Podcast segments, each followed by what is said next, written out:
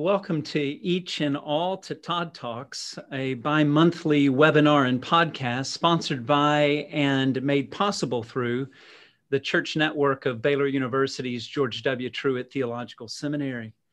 Today, our guest for the first Todd Talks of twenty twenty-one is another Todd, Todd Bolsinger, although he only uses one D to spell his first name.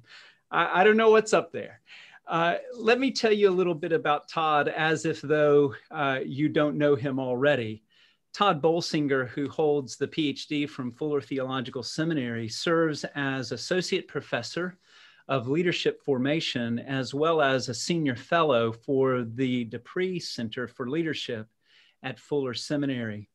His books include It Takes a Church to Raise a Christian, Canoeing the Mountains, and now most recently, as we will visit about some near the end of our conversation today, Tempered Resilience, How Leaders Are Formed in the Crucible of Change. Todd is a frequent speaker, consultant, and blogger. He serves as an executive coach for corporate, nonprofit, educational, church organizations uh, in transformational leadership. For seventeen years before beginning at Fuller, he was the senior pastor of San Clemente Presbyterian Church in San Clemente, California, after having served for ten years at First Presbyterian Church of Hollywood. Todd and his wife, Beth, have two children. Todd, it's a delight uh, to welcome you. Thank you for your time uh, this morning. It is great to be with you, Todd. Very, very much. Thank you. Thank you. Well, Todd, um, welcome, and allow me to begin our conversation with a rather general question that I think will be of great interest to those who listen, uh, and it's this. Uh, when and how and why did you become interested in reading and studying about leadership and eventually writing and speaking and consulting and instructing uh, regarding leadership? Yeah, it's a great question. Um, you know, so uh, when I was a really young leader, I was asked to come on the staff at Hollywood Presbyterian at twenty-three years old. I was their college director. Uh, Lloyd Ogilvie, who went on to be the chaplain of the Senate, was our senior pastor. And he would talk a lot about leadership. He talked a lot about, and the way he talked about it was, he really was committed to be a preacher, but some men in his life, and they were all men at the time, who were in corporate America, Um, really mentored him in how to uh, run a good, healthy church. And so he really impressed that upon us at, as a young age. But I got to tell you, my emphasis of my life was really on spiritual formation. That's what mm-hmm. I went and did a P H D in. That's what I cared about. Um, but then um, when I was asked by another seminary to do a doctor of ministry on my first book, which was all about communal practices of spiritual formation, it was a book on leading communities of spiritual formation. And I came in thinking the class was going to be about spiritual formation and community, and everybody wanted to talk about the leading.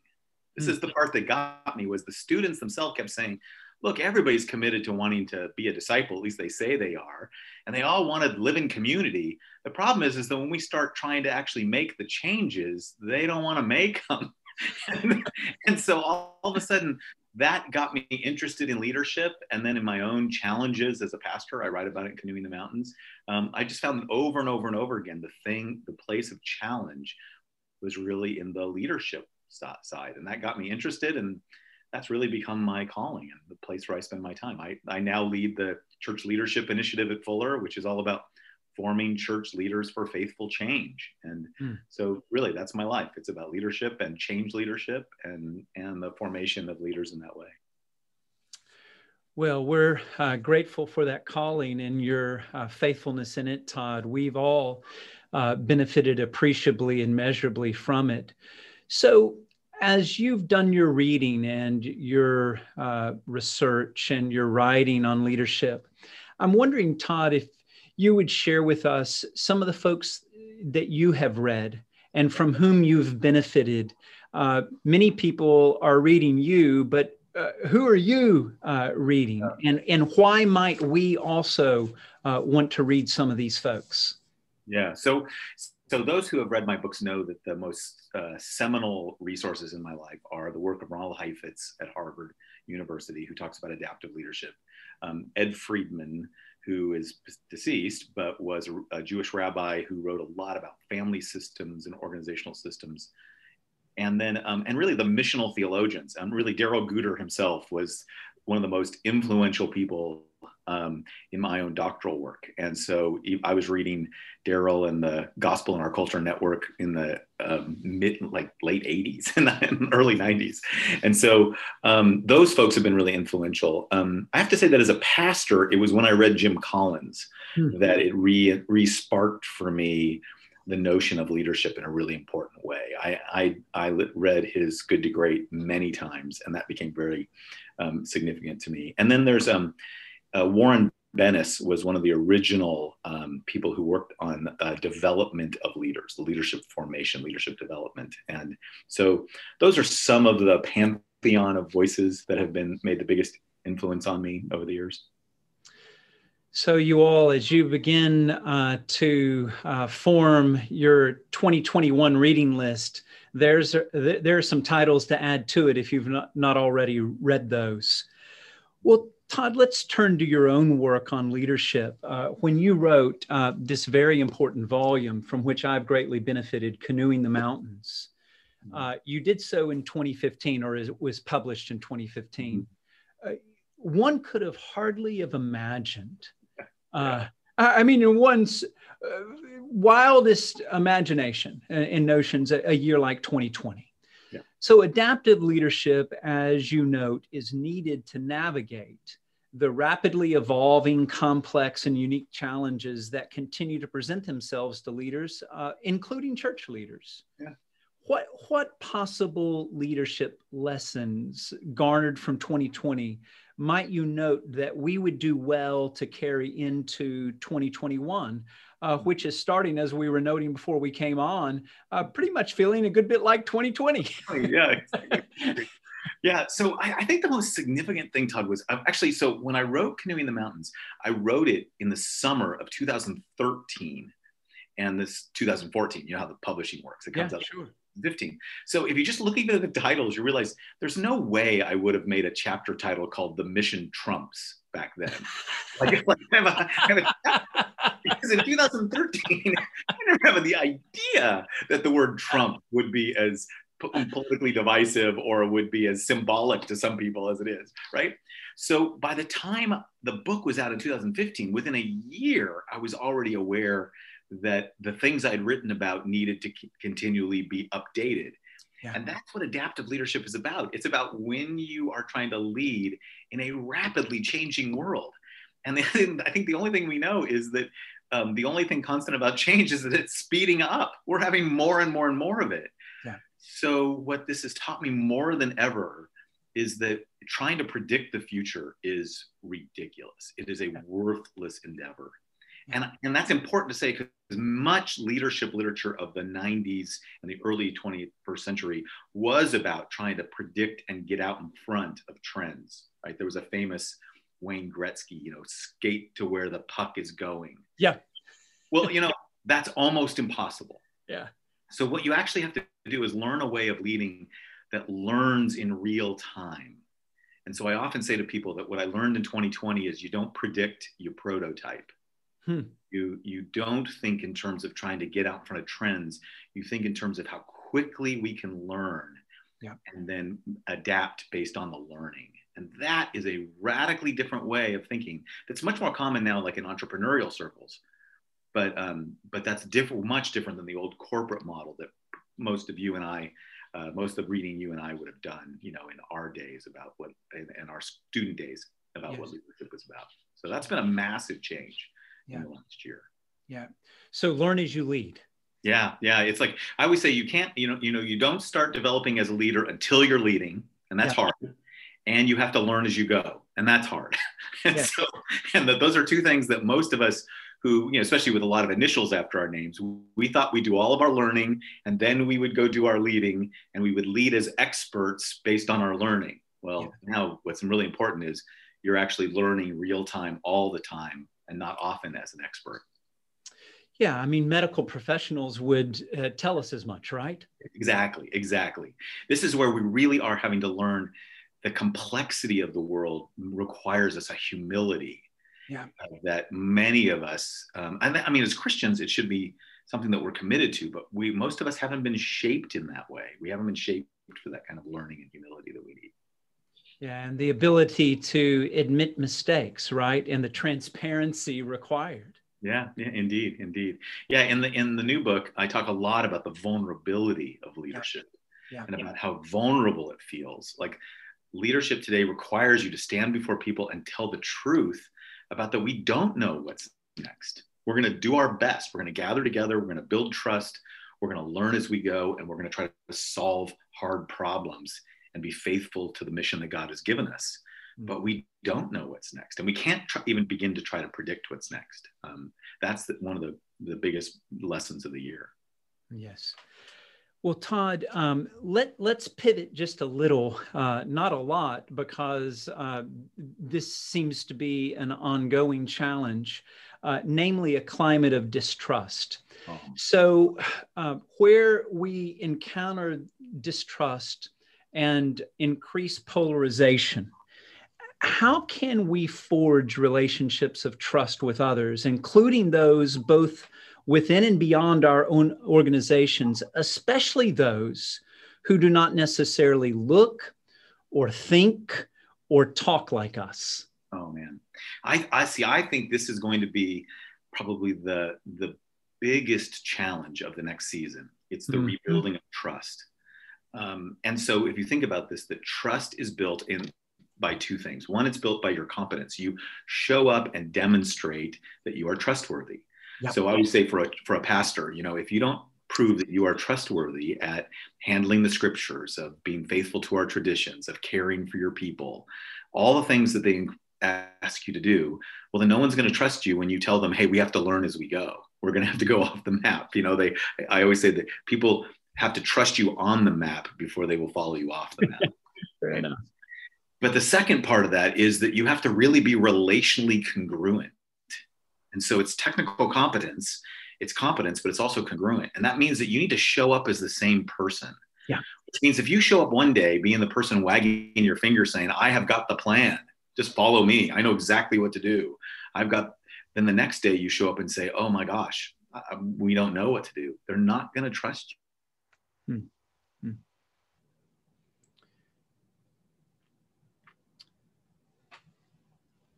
Todd, you you, fr you froze up a little bit, ah. so, so they're not going to trust you. You were talking about competence, congruence, and then um, showing up, being the same person uh, day in and day out, integrity. Uh, yeah. So so continue on uh, uh, along those lines.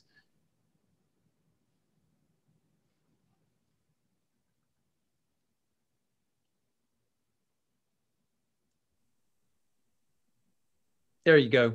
You're back. Okay, so technology has been our been our bane today. Um, yeah, so it's so, but those are the main so the main two things: being person who shows up day after day, do,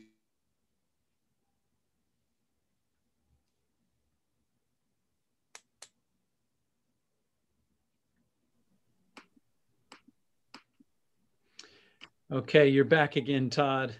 Mm. Well, why don't we pick up? I think I might have said that several times. I'm not sure. Okay, let's let's go to let's go to a new question. And in the event that you freeze again and you need to, uh, Todd, log out and log back in, that's super too. Uh, so um, here here's another thing for us to consider together. Uh, every corporation, institution, organization, uh, regardless, requires adaptive change and learning. Mm-hmm. Is there anything necessarily distinct about adaptive change in a congregation, a church, or maybe even an educational institution and environment? Uh, anything kind of stand out in those spaces to you, Todd?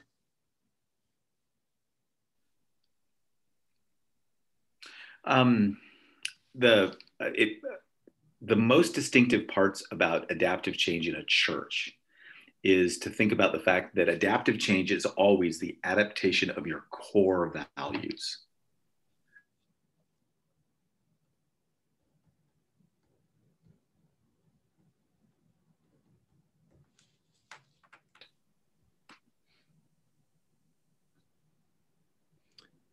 Okay, you're back. Adaptation of your core values.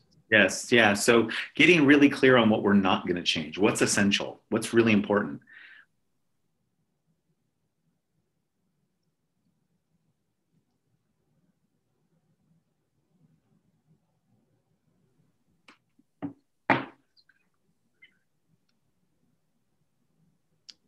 Got you again. So, so this is so frustrating. I, I understand. Oh my gosh. Yeah. Um, I keep checking all my links and they.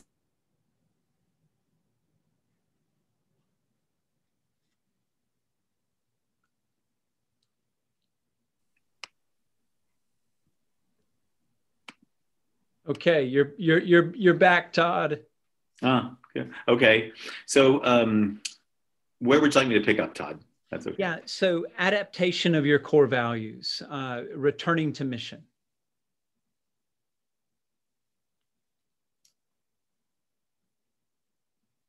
And in most churches, that's pretty hard. Most of us have a hard time agreeing on that. Yeah. Hey, uh, Todd, I wonder if it might be possible to log out and log back in, and maybe maybe our connection will be a bit stronger. Hey, uh, please do that. Hey, friends, thanks for your patience here. This is one of the uh, one of the beauties and one of the difficulties of doing this in real time. Um, and so I see in the the the chat uh, uh, some friends. Um, Harry Lucinet, when Todd listed those he read, the first person was from Harvard. I didn't pick up his name in his book. Okay, we'll go back there, Harry. Um, thanks, Drew, for, uh, for your affirmation. And uh, all right. Todd, are, are you back with us yet? No. He's, uh, he's just logging out for just a minute. Thank you all for your patience. Um, more conversation to come, and uh, grateful for your sticking with us here.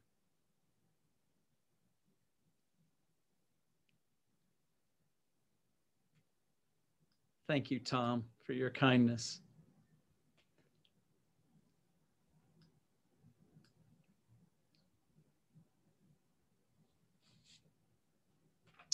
While we wait on Todd to uh, rejoin the conversation, uh, allow me to encourage you to um, uh, take up and read. Uh, many of you have read uh, Canoeing the Mountains. We're about to pivot to talk about uh, Todd's most recently published book, uh, Tempered Resilience. And so uh, that, that's, that's where we're going. Okay, Todd, you're back. I see you, but I can't hear you. There you are. You're, you're, you're, you're, you're, I can't, I can't hear you now. Todd, are you on mute? I turned my mute off. I should be okay. I got you now. I Good. got you now.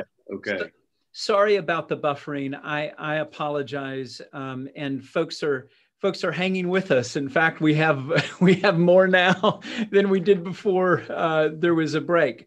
So, hey, Todd, could we um, could we kind of, of rewind and reflect again on the question uh, that um, regardless of one's institution or organization, uh, adaptive change and learning is required.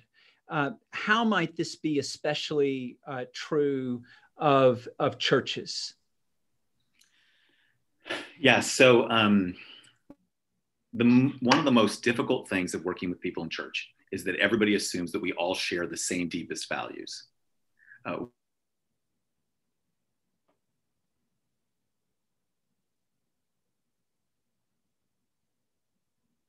many of us come from different settings um, where those now take on trappings of additional values. So one of the most important conversations in adaptive change, when things are really changing dramatically, is to get real.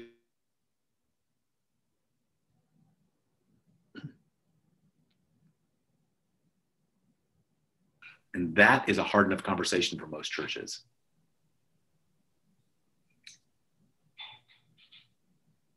Did I freeze in the middle of that again? Yeah, you're you're you're coming in and out, and it, it may well be, Todd, that we have to retool. But let's go ahead and and, and press on just a bit, because um, I want to turn our attention to your new book on, on resilience. This is uh, this is something that I know folks are are really excited about learning uh, more regarding. So your new book, it it focuses on how leaders are forged in a crucible of change.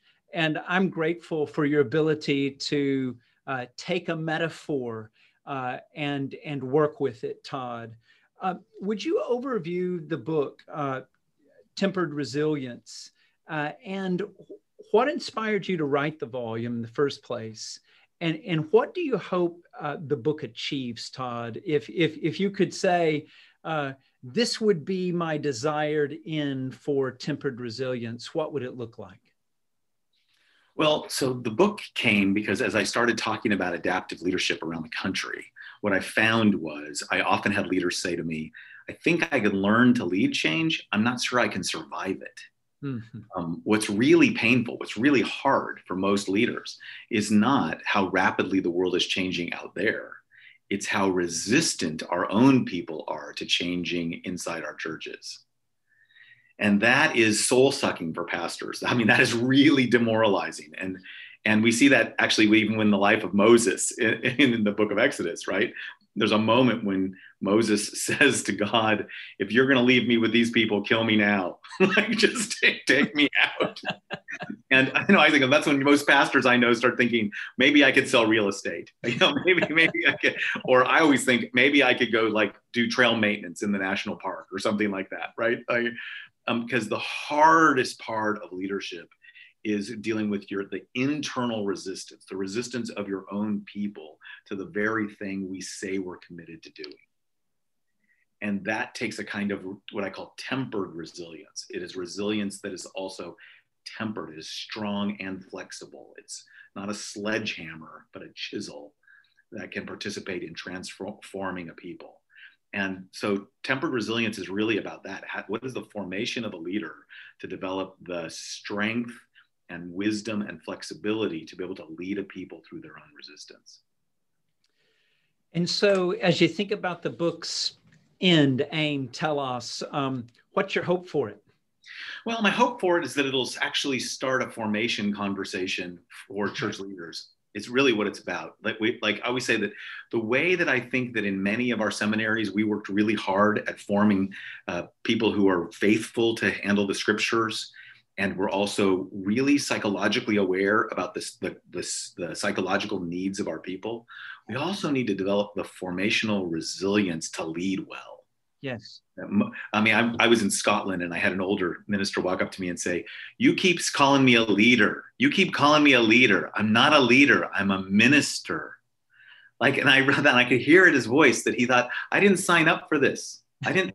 I signed up to care for people. I love God. I love people. I want to introduce the people I love to the God I love.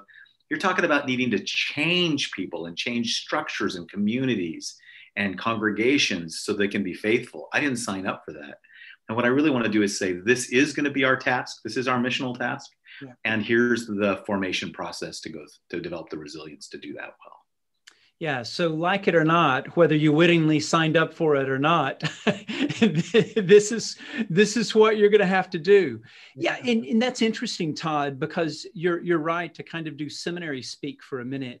Uh, it's true. We have focused uh, long and hard on disciplines, particularly classical disciplines, matters of rigorous academic instruction. But uh, on the other side of that coin must be Uh, intentional spiritual formation uh, and, uh, and, and all that that entails uh, in, in uh, leading people and in uh, leaning into one's own uh, relationship with the Lord. Was it Richard Foster who suggested in the introduction to that now classic, um, the, uh, his volume on spiritual disciplines, the Celebration of Discipline, uh, that uh, ultimately what we need are, are, are deeper people. And I gather probably more well-formed uh, leaders. Yes, yes. So, so one of the ways to think about this, Todd, is when I first um, gave my life to Christ, they gave me some spiritual disciplines. I didn't know what they were, but they said, you know, the people discipling me said, read your Bible every day, go to church every week, pray. And I did. But when I became a pastor, I realized reading my Bible every day was not enough. I needed to do the deep study of scripture to be a faithful preacher. And I think part of what I'm saying to leaders today is, in a rapidly changing world, you're going to need some spiritual practices, and you're going to need some larger practices to enable you to develop the resilience to lead people through their own resistance. And you're going to need to be able to cultivate the ability to tolerate feeling vulnerable and getting supported by strong relationships, and then having practices that enable you to lead well. And these are not the kind of things that we think about as traditional spiritual practices until we're in the middle of them, like listening, um, looking, lamenting, yeah. learning. And these practices need to be part of our repertoire and our formation if we're going to lead the kinds of faithful change that we need to lead in a changing world. Todd, that's profound. So to see uh, learning and leadership as part and parcel of spiritual disciplines, uh, this could help frame it in a way that might even be more uh, acceptable, palatable to your friend in Scotland. Exactly, exactly. So I'll, I'll, I'll just give you one example. Um, we know the power of listening. All of us who go through like C P E, or all of us who go through pastoral care, know that people need to be listened to deeply to be for empathy. So for a whole lot of preachers, the next prog- like step in your formation was to become a better listener. What we don't know is that listening is actually profoundly powerful in helping people overcome their resistance to change. Mm-hmm. But if you lead through listening, people are more open to being, to going where they are resistant to going. When empathy actually develops trust and attunement, which comes through listening well to people, when our brains literally start to fire together, accelerates change. Yeah. So as soon as we start recognizing that our empathy and our listening and our ability to walk alongside people is part of their process for their transformation toward their faithfulness in the gospel, then we will need to, we'll understand how much we need to cultivate that. That change leaders are not just, you know, um, putting a big vision and, you know, it's inspiring people to go into the breach, but actually walking with people through their own fear and anxiety and resistance so that they can develop and change as well. Yeah. Todd, this is a bit of a riff, but if you have a moment, I would love to explore something that I think um, that your, your thoughts and your comments until now uh, really point towards. So leadership, it's often said, is lonely, mm-hmm. and teamwork is absolutely an Uh, essential. Um, talk talk to us a bit, Todd, about about forming a team. Um, mm. wh- wh- what does this look like? And and and how how will you know when you're actually beginning to get there? Mm-hmm. Yeah. So so I, I put team in a larger context. I always said that every, especially if you're leading change, especially if you know you're having resistance, needs three types of relationships. You need partners, you need mentors, and you need friends. Partners are people who share the mission.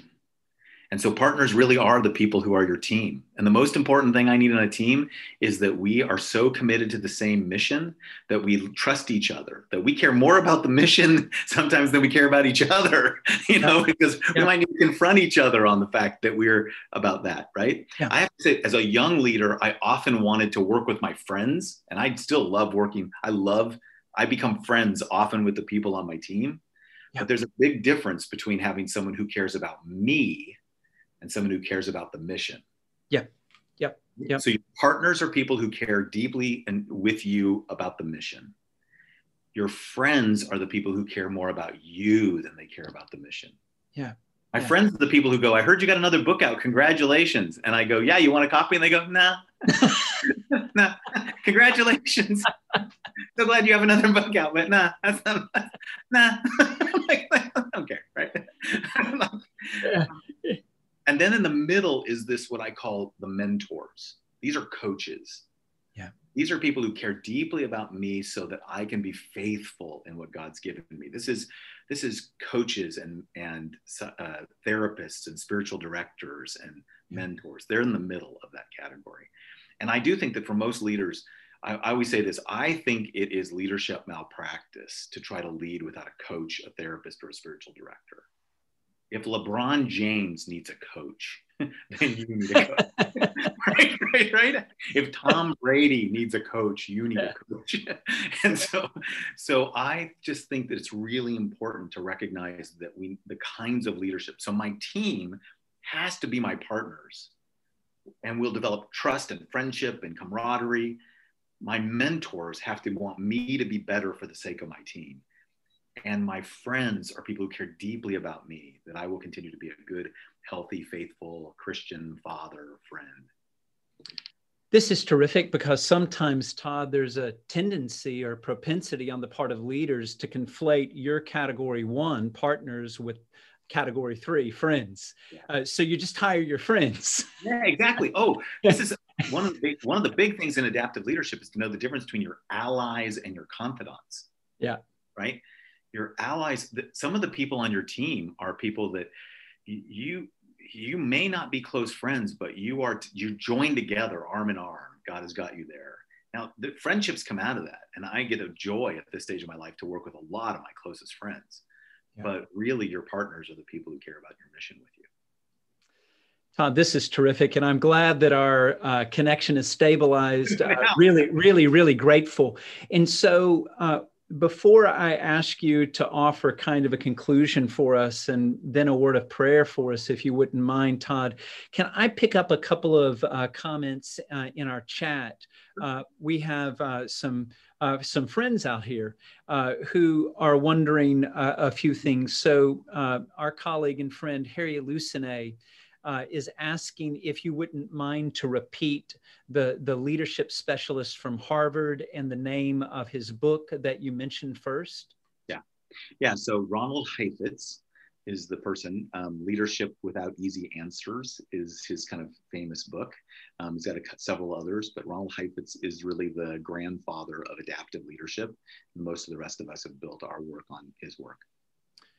Terrific, Todd. And then um, another colleague, Tom Ogburn, is wondering if you might linger a little longer on identifying these core values uh, that will not change. How do you communicate that? And uh, how do you communicate what can change? I mean, I, I, another way of framing that question is, how do you ascertain mission and communicate this mission? Yeah. So when I work, when we do a bunch of consulting work with churches, one of the things we do is we have them start with, let's set aside our aspirational values, what we think we should be. Let's start, let's start talking about who we are. And the way you do that is you actually do that by telling stories. Let's tell stories about the very, the moments that we were the proudest of our church, the things that made us join the church, the things that made us, why are we committed? You know, why did I become a Presbyterian? Why are you a Baptist? What are those things, right? Tell those stories. What those get to are our actual values.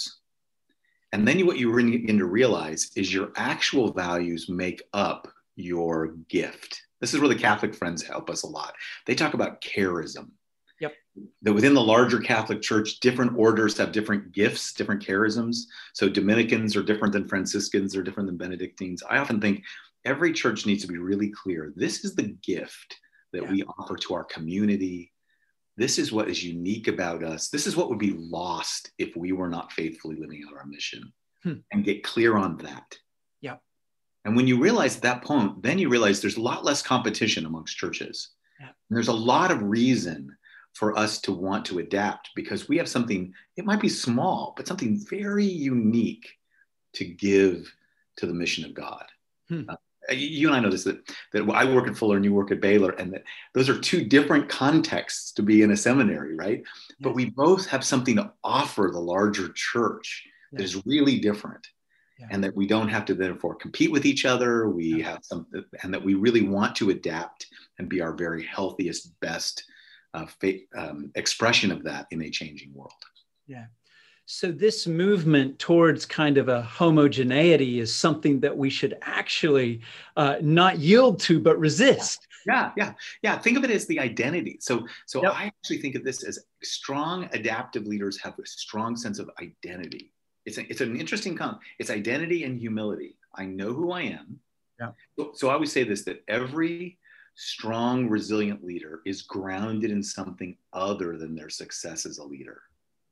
You've got to be grounded in knowing. And, and I think this is where I see it in Jesus's ministry, right? When he goes to be baptized, before he's done anything and is told, you are my beloved son, mm-hmm. right? So we have to be grounded in something other than our success in leading. And that, that becomes our strength, because as we begin to express that identity, open to change, learning as we go, growing, we begin, now we have something to offer that is really unique and different. Yeah. And to pick up this thread about storytelling, Todd, I've heard it said that leadership is storytelling and good leadership is better storytelling. So how do folks excavate uh, these stories? Um, you're a, you're a master storyteller. Uh, where can folks look to find these? Well, so I, I think I tell good stories because I come from a storytelling family. You know, I have a I have a, a grandfather who was an immigrant from Italy, and we told his story all the time. My grandfather's name was Guido Evangelisti. That's literally my grandfather's name. I'm like Guy the Evangelist. I tell his story, and I, I mean, right down to like on my wall here, I have a copy of his signature of when he came through Ellis Island. Like so.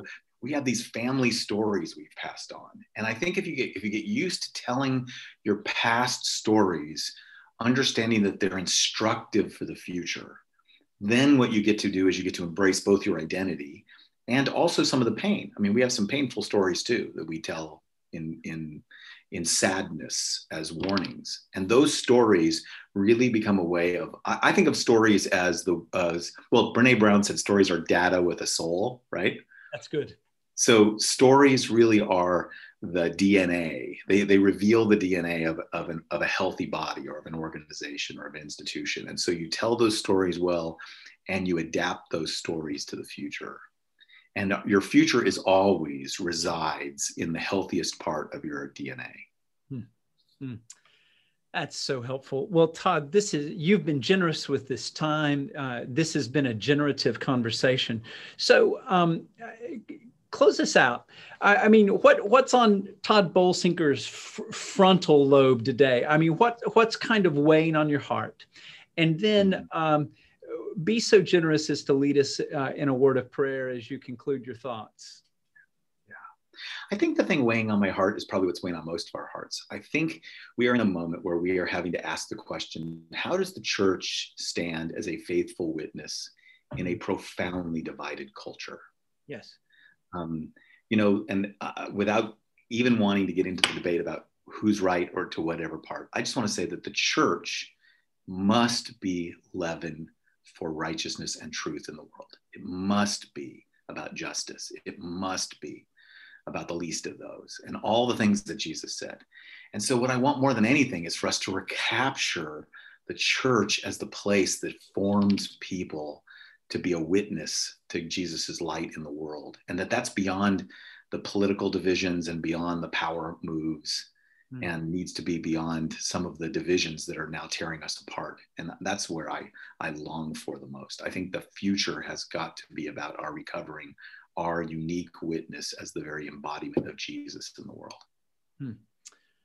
That's so powerful and, and, and hopeful. I remember Paul saying to the Galatians that he is like uh, a woman uh, with birth pangs until Christ is formed in them. This Christos uh, formity, uh, which Mike Gorman talks so powerfully about, is the need of the day. Yeah, it's true. It's really true. Yeah. yeah. Todd, thanks. This has been great. I'm sorry once again for a, a bit of the buffering, but we we were able to kind of press on and carry through, and uh, it's crystal clear now. And uh, uh, would you would you uh, lead us uh, in prayer as we close? Uh, we would really appreciate it. Thank you again for your time and your work, Todd. It's been a blessing. Thank you, Todd, very much, very much. Thank you. Oh God, to all who hear um, whatever piece of this um, broadcast, May you speak to them and encourage their hearts to be faithful to their next step of leadership. Whatever context you put us in, whatever conditions that we are facing, whatever challenges are in front of us, remind us that we are your beloved children, that we are anchored in your love, that we are held well by your grace, we are empowered by your spirit, and we are called to be the answer to Jesus's prayer, your kingdom come, your will be done on earth as it is in heaven. In the name of Christ we pray, amen. Amen. Terrific, Todd. Thanks again. Appreciate it. My pleasure. You. Yeah. Thanks, everyone. See you soon.